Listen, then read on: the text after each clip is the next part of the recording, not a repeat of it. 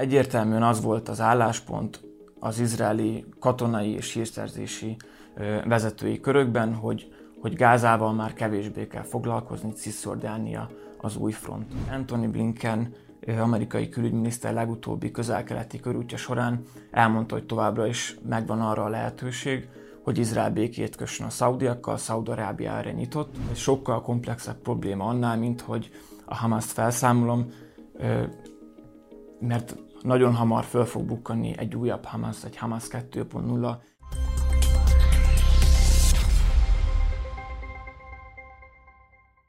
2023. október 7-én kezdődött a konfliktus Izrael állam, illetve a Hamas szervezet között. Azóta Gázában mintegy 100-150 túsz tartottak fogva, a civil áldozatok száma egyre az elmúlt több mint 100 napban. Nagyon sok mindent nem tudunk, a hivatalos tájékoztatás szerint a támadásnak nem volt előjele, de legbizonytalanabb az, hogy a konfliktusnak mikor lehet vége. Többek között erről beszélgetek mai vendégemmel, Nagy Dáviddal, az Euróatlantik tanácsadó cég elemzőjével, senior elemzőjével. Köszönöm, hogy elfogadtad a meghívásunkat. Köszönöm a meghívást. Ahogyan azt mondtam, ez tavaly október 7-én kezdődött, egy fontos napon, több szempontból is emblematikus, hogy miért akkor kezdődött. 122 nap telt el azóta az adásba kerülés, ennek a műsornak az adásba kerüléséig. Mi változott az elmúlt, hát most már fél évben lassan? Igen, ugye, ahogy említetted a felkonokban, Izraelt meglepetésszerűen érte ez a támadás, ez az október 7-i támadás. Az izraeli hírszerző ö, egységek, sem a polgári, sem a katonai ö, hírszerzés nem tudta ezt megfelelően előrejelezni ezt a támadást, ö, ami miatt rendkívül magas volt az izraeli áldozatok száma az október 7-i terrortámadás során. Több mint 1200 civil áldozata volt ennek a támadásnak, és az ára voltak is 240-250 fő körüli volt az árablottaknak a száma. Ugye egy ilyen támadás, egy ilyen hírszerzői melléfogás után egyértelmű volt, hogy Izraelnek nagyon határozottan kell válaszolni a Hamas támadására, és nem működhet már a továbbiakban az a fajta stratégia, hogy, hogy csak belövünk néha ők visszalőnek, a vaskupola elfogja a Hamasnak a, a rakétáit, hanem szárazföldi offenzívát kellett indítani, ez egyértelmű volt. Ez meg is indult egyébként egy, egy, egy néhány napos csúszással, amit Izrael arra használt föl, hogy több mint 300 ezer tartalékos behívjon, és egy nagyon masszív légi csapások által elkezdte Gázát bombázni. Álljon meg egy pillanatra, mert amivel kezdte, talán az a legérdekesebb, hogy felkészületlenül érte Izraelt. Ez több szempontból is érdekes.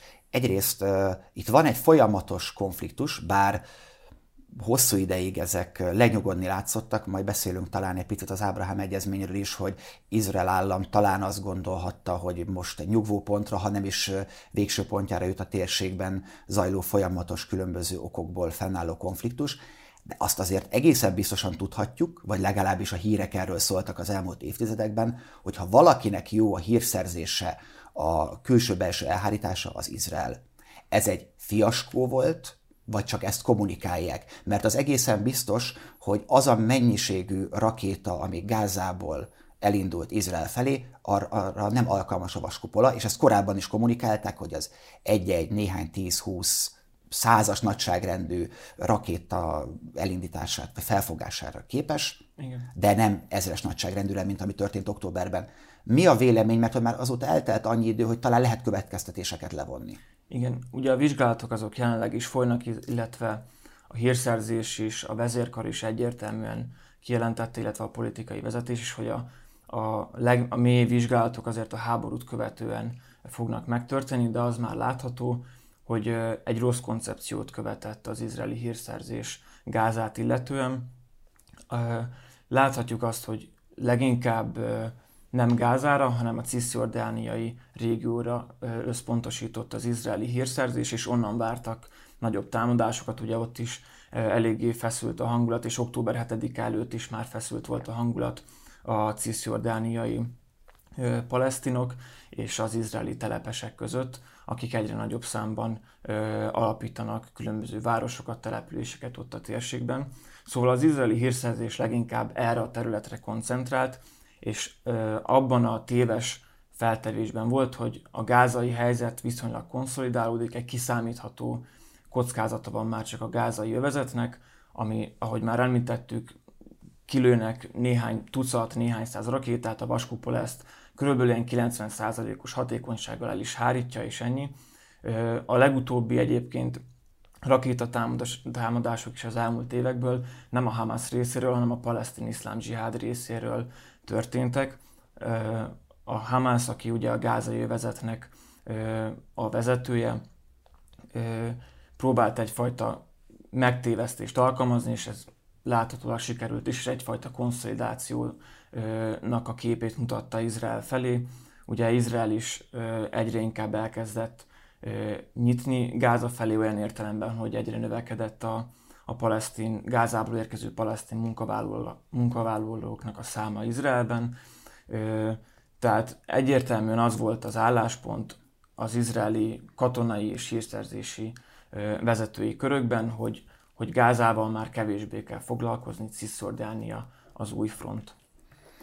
Ez egy tévedés volt, ezt most már történelmietlen ezen, ezen gondolkodni. Ami biztos, hogy nem működött a vaskupola, de hát nem is erre tervezték. Nem működött ha elhisszük azt, hogy nem működött az izraeli hírszerzés. Nem működött a Gáza és Izrael közötti határ, hiszen mezőgazdasági gépekkel pillanatok alatt áthaladtak rajta, de talán az egészben még az is érdekes, amiről korábban ugyanebben a műsorban már beszélgettem szakértőkkel, elemzőkkel, hogy ugye egyrészt sabat volt, másrészt pedig egy fontos vallási ünnep volt, ez sem lehetett véletlen. Nagyon hirtelen, nagyon gyorsan, ahogyan azt te is említetted, sajnos nagyon hatékonyan, nagyon sok ember áldozattal sikerült ezt a terrortámadást végrehajtani.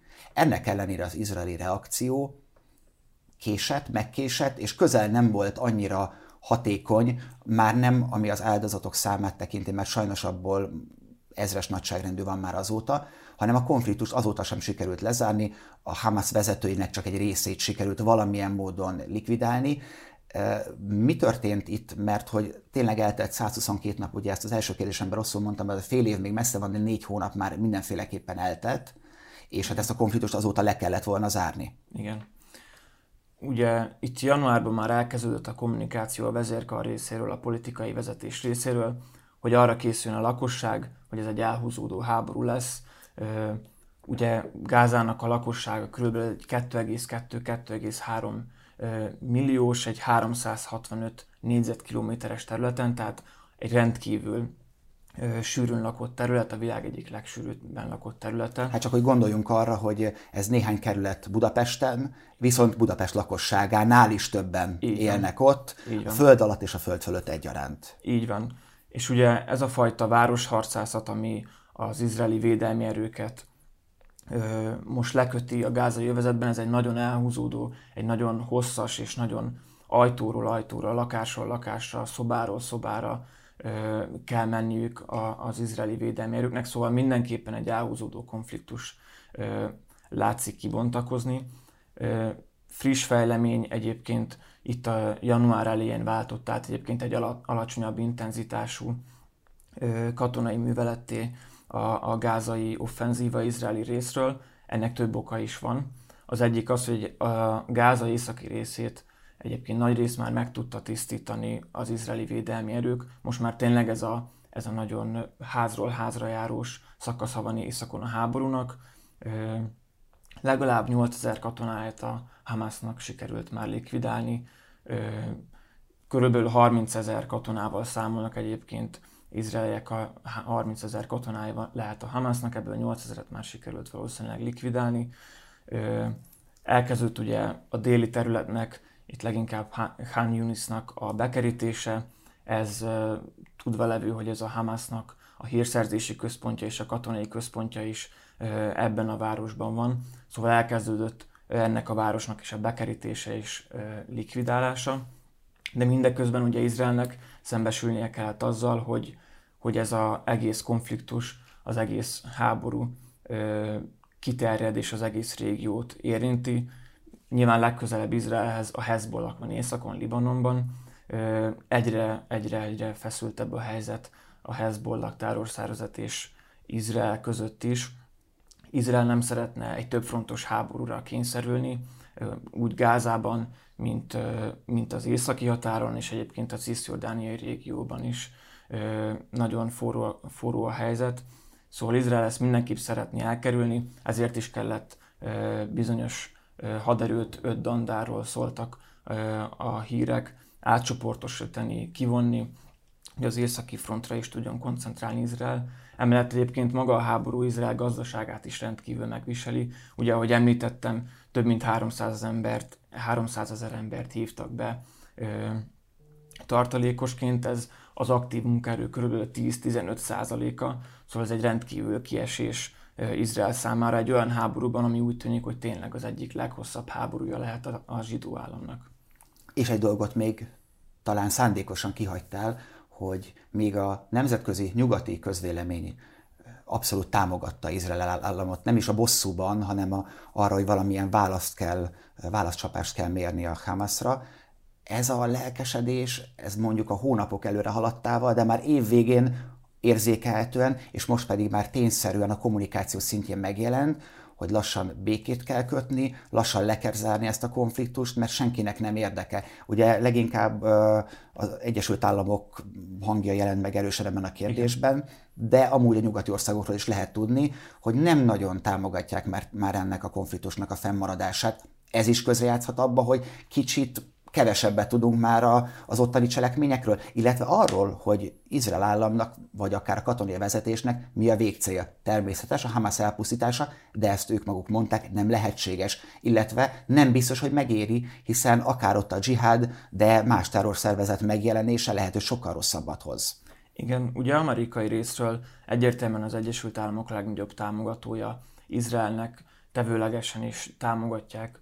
Ez már a konfliktus előtt is, de de éves szinten jelentős pénzügyi támogatást nyújtanak Izraelnek, izraeli fegyvereket, közös fejlesztési programok vannak, szóval a legnagyobb támogatója az Egyesült Államok, így nyilván Izraelnek nagyon kell figyelni arra, hogy Washingtonból milyen hangok jönnek.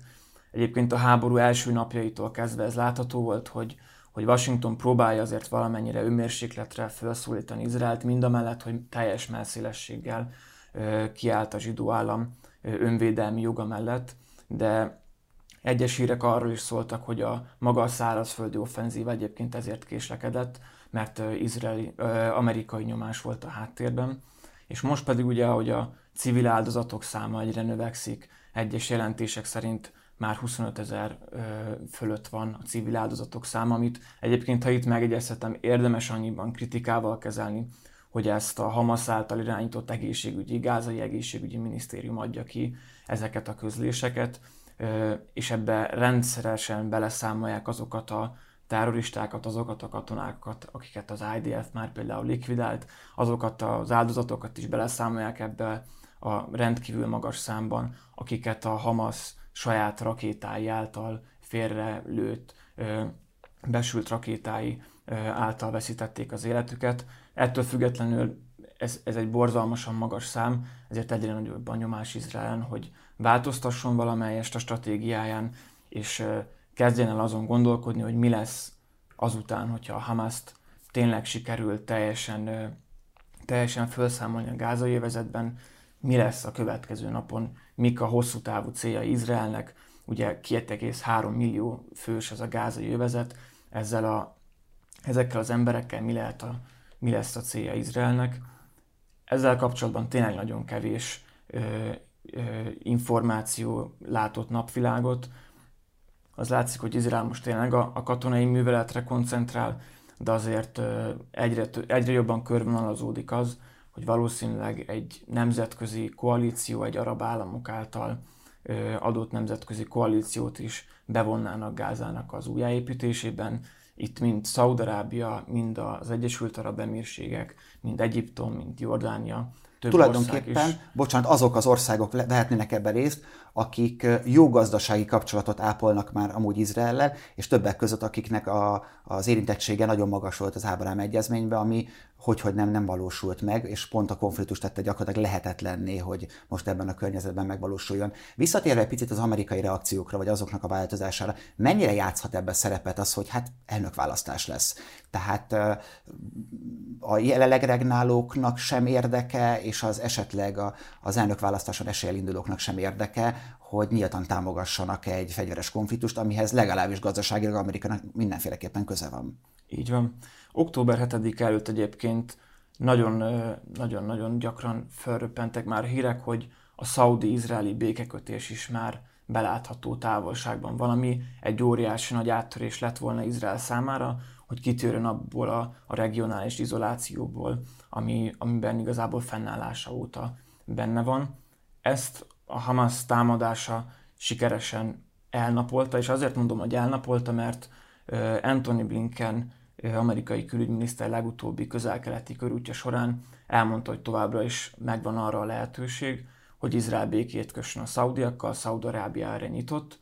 Mindez az kell, hogy Izrael engedményeket tegyen egy palesztin állam megalakítása érdekében. A két állami megoldásnak ugye a fényében, amit az Egyesült Államok igazából évtizedek óta támogat, igen, ezt néhány ezer kilométerről könnyű, de egy picit beszéljünk ennek a történelméről. Nem akarok itt most egy ilyen rövidített történelem órát tartani, de Izrael állam megalakulása óta, 1948 májusa óta ebben a térségben folyamatosak a konfliktusok.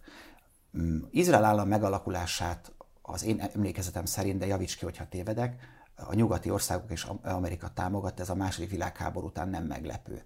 Mit tett azóta akár Amerika tevőlegesen, illetve a nyugat-európai országok, hogy ez a konfliktus megszűnjön, vagy valamilyen módon rendeződjön? Mert hogy mindkét oldal álláspontja nagyon mélyről nézve, vagy nagyon távolról nézve érthető, de az is látszik, hogy 76 év most már nem volt elegendő ahhoz, hogy ez a konfliktus legalább annyira rendeződjön, hogy éves szinten több száz, sajnos most több ezer vagy több tízezer ember ne veszítse életét, azért, mert az országok vezetői nem tudnak egymással megállapodni.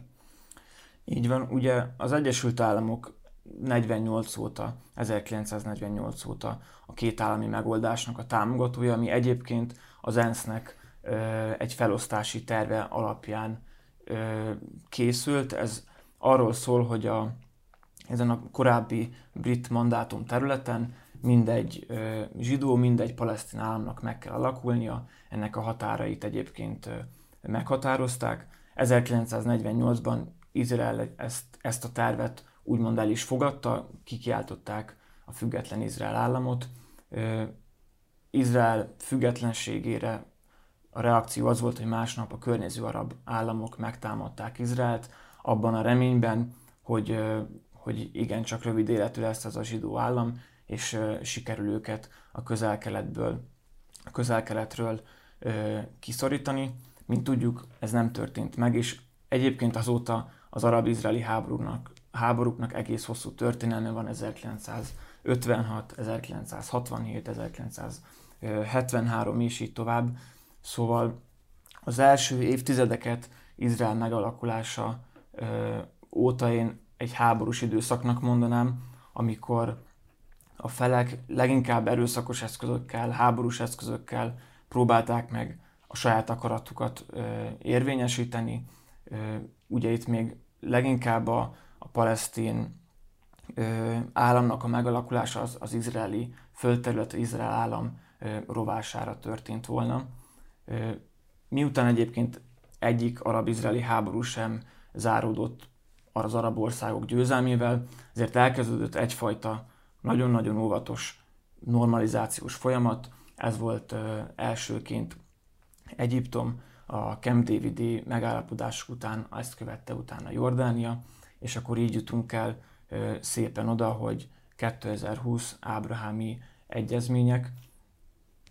Mindez azt jelenti, hogy Izraelnek a helyzete a közel-keleten azért a 48-os képest és az azt követő mondjuk 50 évhez képest igencsak megváltozott, és ezzel együtt a palesztinok helyzete is egyébként igencsak megváltozott, és a palesztinok státusza és a palesztin államalakításnak a lehetősége. Valójában a legtöbb szakértő egyetért azzal, hogy, hogy ezután nagyon távol van, ha nem teljesen lehetetlen, és egy teljesen más ötlettel kellene elődrukkolni a nemzeti, nemzetközi közösségnek, Amerika vezetésével, mint a két állami megoldás. Egy teljesen más megoldása kellene, hogy legyen annak, hogy hogy tudjon viszonylagos békében élni a, a palesztin és az izraeli fél. Elképzelhető ebben a térségben valójában a béke? Én azt gondolom, hogy belátható időn belül biztosan nem. Ugye, még ha azt is mondjuk, hogy sikerül Izraelnek tényleg felszámolni a Hamaszt Gázában, és tényleg sikerül helyreállítani, újjáépíteni Gázát, ez egy nagyon-nagyon hosszú folyamat, és akkor még csak a gázai jövezetről beszélünk, akkor még nem beszéltünk Cisjordániáról, akkor még nem beszéltünk Libanonról és a Hezbollahról, Szóval ez egy sokkal komplexebb probléma annál, mint hogy a Hamaszt felszámolom, mert nagyon hamar föl fog bukkanni egy újabb Hamas, egy Hamas 2.0. Egyébként Cisjordániában rengeteg ilyen feltörekvő terrorszervezet van, az oroszlán barlangnak nevezett terrorszervezet, vagy a Jenin brigádjai nevű terrorszervezet, akik egyébként kihívói a cisjordániai, cisjordániát vezető palesztin hatóságnak is, mivel egy radikálisabb álláspontot követnek azzal kapcsolatban, hogy hogy lehet, vagy hogy lehet egyáltalán Izrael együtt élni, az ő válaszok egyértelműen az, hogy nem,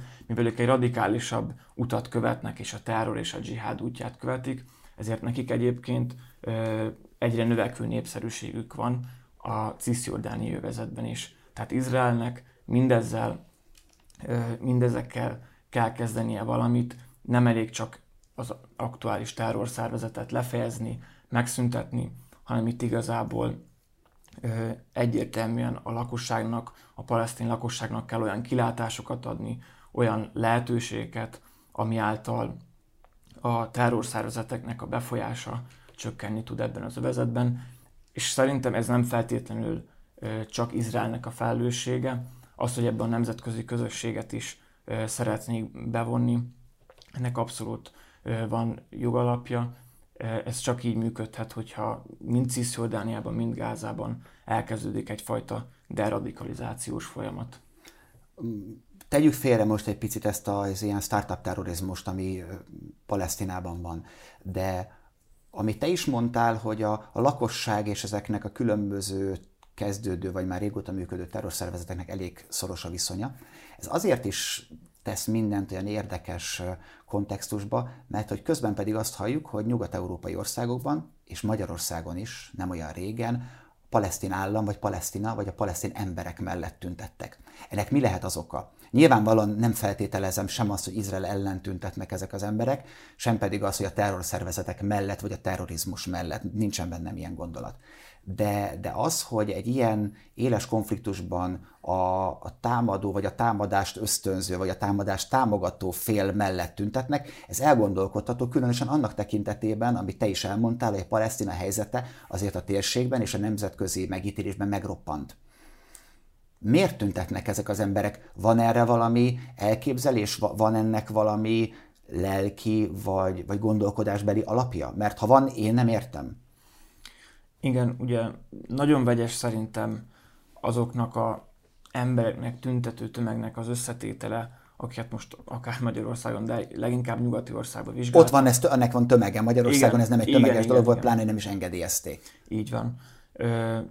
Ha csak az időrendiséget nézzük egyébként, Franciaországban, Németországban október 7-e után néhány nappal is már voltak tüntetések el... Amikor még valós cselekmény Izrael részéről nem így is van. volt. Így van, így van. Tehát itt az az érv, hogy itt, itt a humanitárius okok miatt és az emberi áldozatok miatt mennek ki az utcára. Azt gondolom, hogy emiatt ez csak részben állja meg a helyét, de ezzel együtt egyébként az is igaz, hogy amióta tart a háború, és tényleg egyre magasabb ugye a civil áldozatoknak a száma, ezek a tüntetések is folyamatosan folynak egyre nagyobb egyre nagyobb tömegben. Bocsánat, hogy beleszólok, de humanitárius dolgokról beszéltél, és ez mondjuk a, a konfliktus elején igaz lehetett, amikor már valóban voltak ellátási problémák több szempontból is. De hát legalább két alkalommal volt lehetősége a gázai övezet civil lakosságának elhagyni az övezetet. Mindenféle probléma nélkül ezt jó páran meg is tették. Mi lehetett egyrészt az oka annak, azon kívül, akik nyilván a Hamaszt valamilyen módon, vagy konkrétan, vagy csak elvekben támogatják, hogy nem hagyták el az emberek az övezetet, mert hogy én magamból kiindulva egyszerű átlag emberként valószínűleg be fognak jönni katonák, valószínűleg egy csomó ember meg fog halni, nem lesz víz, nem lesz orvosi ellátás, nem lesz mit enni, nyilván dolgozni amúgy sem nagyon lehetett a gázai vezetbe, de ami volt már az sem lesz. Miért maradtak ott olyan emberek, akikre most lehet mutogatni, akár nemzetközi szervezetek, akár Hamas által, akár Palesztin által, hogy, hogy meghalnak százával, ezrével, tízezrével. Ezek Igen. az emberek milyen alapon maradtak ott? Igen, ugye azt látni kell, hogy a háború első napjaiban Izrael teljesen körbezárta Gázát, de viszont Gázán belül azonnal üzeneteket, többféle csatornán is üzeneteket közölt a gázai lakosság felé, hogy az északi részt hagyják el, mert északon fog megkezdődni az izraeli offenzíva, és menjenek le délre. Ez eljutott az emberekhez? Eljutott az emberekhez, viszont a Hamas terrorszervezet rendkívül nagy befolyással rendelkezik a gázai övezetben, és a gázai lakosságnak, civil lakosságnak nagy részét igazából sakban tartja, terrorban tartja. Több hír is napvilágot látott arról, hogy például a Gázába érkező segélyszállítmányokat ugye az egyiptomi Rafai átkelőről a Hamas nem engedi oda az embereket, hogy, hogy elvegyék a, a számukra szükséges élelmiszert, tisztálkodószereket, illetve maga a Hamas ezeket lefölözi, ezeket a segélyszervezeteket, ezeket a segélyszállítmányokat is a saját katonáinak, harcosainak küldi le az alagútban. Tehát a gázai lakosságnak ig- ig- igazából a legnagyobb problémája a Hamas terrorszervezet. Másrészt a nagy civil áldozatok száma abból is adódik. Egyrészt ugye mondtam, hogy nagyon sűrűn lakott terület, másrészt a Hamasnak kifejezett stratégiája az, hogy élő pasként használja a civil lakosságot. Iskolákra, meg különböző e- egészségügyi intézmények tetejére raknak például rakétasilókat. Így van, és a, leg, a legtöbb föltárt izraeli, izraeli hadsereg által föltárt alagútrendszer is egyébként óvodából, iskolából, kórházból nyílik, vagy akár egy civil épületből. Számos épületben, civil infrastruktúrán találtak lőszereket, rakétákat, szóval ez, azt gondolom, hogy ez, ez megkérdőjelezhetetlen, hogy a Hamas kihasználja a civil infrastruktúrát arra, hogy a saját, a saját terror infrastruktúráját, infrastruktúráját hogy berendezze. Bocsánat, a műsornak nagyon a végén vagyunk. Egyrészt tudom, hogy nincsen előtte kristálygömb, de, de van valami ö, előre jól látható tendencia, hogy mifele tartunk, hogy milyen hosszasan húzódik el, mert az, hogy ez lassul és elhúzódik, ez egyértelmű. Illetve például mi lesz a túszokkal? A mai napig nem lehet tudni, hogy hányan vannak még a gázai övezetben pontosan. Az eltűntek száma erre nem következtet feltétlenül, hiszen sajnos nagy valószínűség köztük vannak önök, akik már hónapokkal ezelőtt elhunytak. Érkezik-e róluk bármilyen hír? Van-e még remény, hogy ezek az emberek előkerüljenek, illetve folynak-e tárgyalások miattuk? Körülbelül 130 túszról lehet még tudni akik a gázai övezetben lehetnek. Erről folyamatosan folynak a tárgyalások Katarnak a közvetítésével, de az első túsz megállapodáshoz képest ez egy sokkal bonyolultabb, sokkal nehézkesebb folyamatnak tűnik. Azt lehet tudni, mit kér a Hamas a túszokért cserébe? Azt lehet tudni, hogy sokkal több palesztin bebörtönzött szabadon engedését kéri, mint az első túsztárgyalás során. Ugye ott volt egy ilyen 3-1-es cserearány, egy izraeli túszért három palesztin fogvatartottat engednek szabadon. Az biztos, hogy most ennél többet kér a Hamas, és az is biztos, hogy nem napokat szeretne kérni, hogy az izraeli offenzíva álljon meg, hanem inkább heteket, akár hónapokat. Tehát erőt akarnak gyűjteni. Így van. Így van.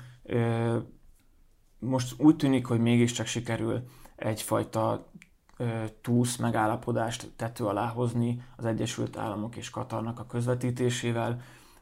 Erre egyébként azért is van szükség, mert az izraeli katonai és politikai vezetés is igencsak megosztott lett a kérdésben. Igen, ezt akartam még kérdezni lezárásképpen, hogy azért Netanyahu sem érezheti magát biztonságba, mert az izraeli kormányon belül is, hát igen, nincs egységfront.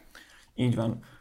Netanyahu és a honvédelmi miniszter úgy tartja, hogy folyamatosan presszió alatt kell tartani a gázai övezetet, mert ez fog eredményt hozni a túszoknak az érdekében is, a túszok területén is. A kormánynak egyébként a másik fele, és a, az, a politikai vezetés, az ellenzéki pártoknak is egyébként nagy része pedig úgy gondolja, hogy diplomáciai úton kell ezt megoldani, diplomácia által tudják a legtöbb túszt kiszabadítani a gázai övezetből. Emellett egyébként más törésvonalak is egyre inkább láthatóak az izraeli kormányon belül. Ugye Netanyahu egy igencsak kompromisszumos megállapodás által tudta 2022. decemberében felállítani a kormányát, behívott a kormányba olyan radikális jobboldali politikusokat, akik egyébként Izrael nemzetközi megítélésére, Izrael nemzetközi helyzetére igencsak rossz fényt vetnek. És ezek, ezek a politikusok egyébként és összességében az izraeli kormánykoalíció emiatt az instabil helyzet miatt, és Netanyahu egyfajta folyamatos alkudozásra, kompromisszumra van utalva. Láthat, láthattuk ezt legutóbb, éppen most fogadták el az éves költségvetést, Netanyahu itt olyan engedményeket tett a, a vallásos és ezeknek a radikális pártvezetőknek és az ő minisztériumaik számára, ami abszolút nem indokolt az ellenzék szerint egy háborús időszakban. Szóval Netanyahu egy, egy nagyon-nagyon vékony jégen próbál járni, és ugye itt az október 7-i események pedig abszolút abszolút visszavetették a Netanyahu és a Likudnak a támogatottságát. Ugyanakkor politikai egységet teremtett, akkor legalábbis egy rövid időre. Így van, mert ugye ahogy hatalomra került Netanyahu elkezdett egy igazságügyi reform tervezetet kidolgozni a kabinet által, aminek az volt a célja, hogy az izraeli kormány és a parlamentnek a, a hatáskörét és a hatalmát valamelyest növeljék a bíróságokkal szemben, és az óriási nagy tüntetés hullámot váltott ki Izraelben. Több ezres, százezres tömegben vonultak ki az utcára. Nem csak civilek egyébként, ami érdekes volt, hanem katonák is. Tartalékos katonák jelentették be, hogy ők nem hajlandóak szolgálni, amíg ez az ügy nem rendeződik, és amíg a kormány ezt az igazságügyi reformot napirenden tartja. De tulajdonképpen mindezek a konfliktusok zárójelbe kerültek azáltal, ami október 7-én történt. Nagyon kifutottunk az időből, nagyon bízom benne, hogy a következő beszélgetésünk egy kicsit már a politikáról, vagy a külpolitikáról, külgazdaságról, és nem pedig a katonai konfliktusokról fog szólni. Nagyon szépen köszönöm, hogy a rendelkezésünkre álltál. Önöknek pedig köszönöm a figyelmet, várom a komment szekcióban a véleményüket, illetve a javaslataikat, hogyha van ötletük, hogy milyen témát dolgozzunk föl következő adásainkban. Iratkozzanak fel a csatornánkra, hogy ne maradjanak le videóinkról. Viszontlátásra!